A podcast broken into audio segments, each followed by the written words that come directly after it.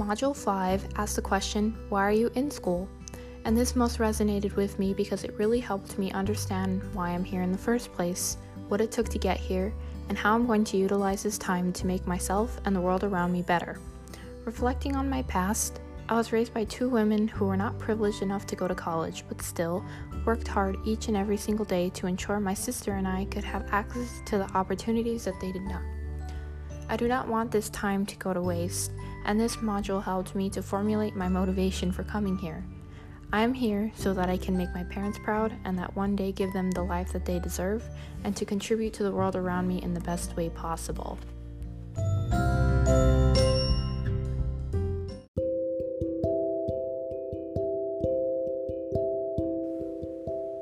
Information that Module 5 gave me was something that I always recognized, however, it was not something I had really given much thought about. It helped me recognize that my time here is short, both at ASU and my own life, and I should do the most I can to fulfill my true purpose. I want to work hard these next few years, and I also want to experience as much as I can because experiences are what sparks inner growth, and you can't grow if you don't step outside of your comfort zone to see what's out there waiting for you.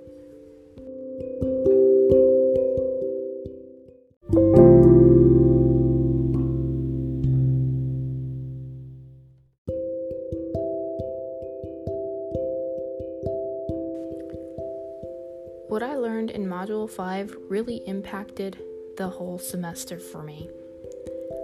Constantly reminding myself of why I'm here helps me to stay grounded in my most difficult times this semester and helped me to stay focused on the end goal and what's in front of me.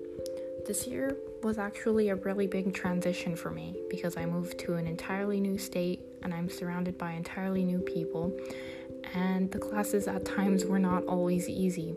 And so I don't want this to all be for nothing. I want to grow and I want to experience life in the best way possible for me and for others. I believe that my time here at ASU will be the start of a new life for me. And recognizing that through this semester, I've motivated myself to stay focused and get done what needed to be done, because in the end, it'll all be worth it. I may not have always made the best choices this semester, because of procrastination and all the things that life throws at you, I was able to pull it together and make something of my first semester. It has been a huge lesson in personal discipline, and I'm proud of myself for how far I've come and to be able to finish off this semester strong.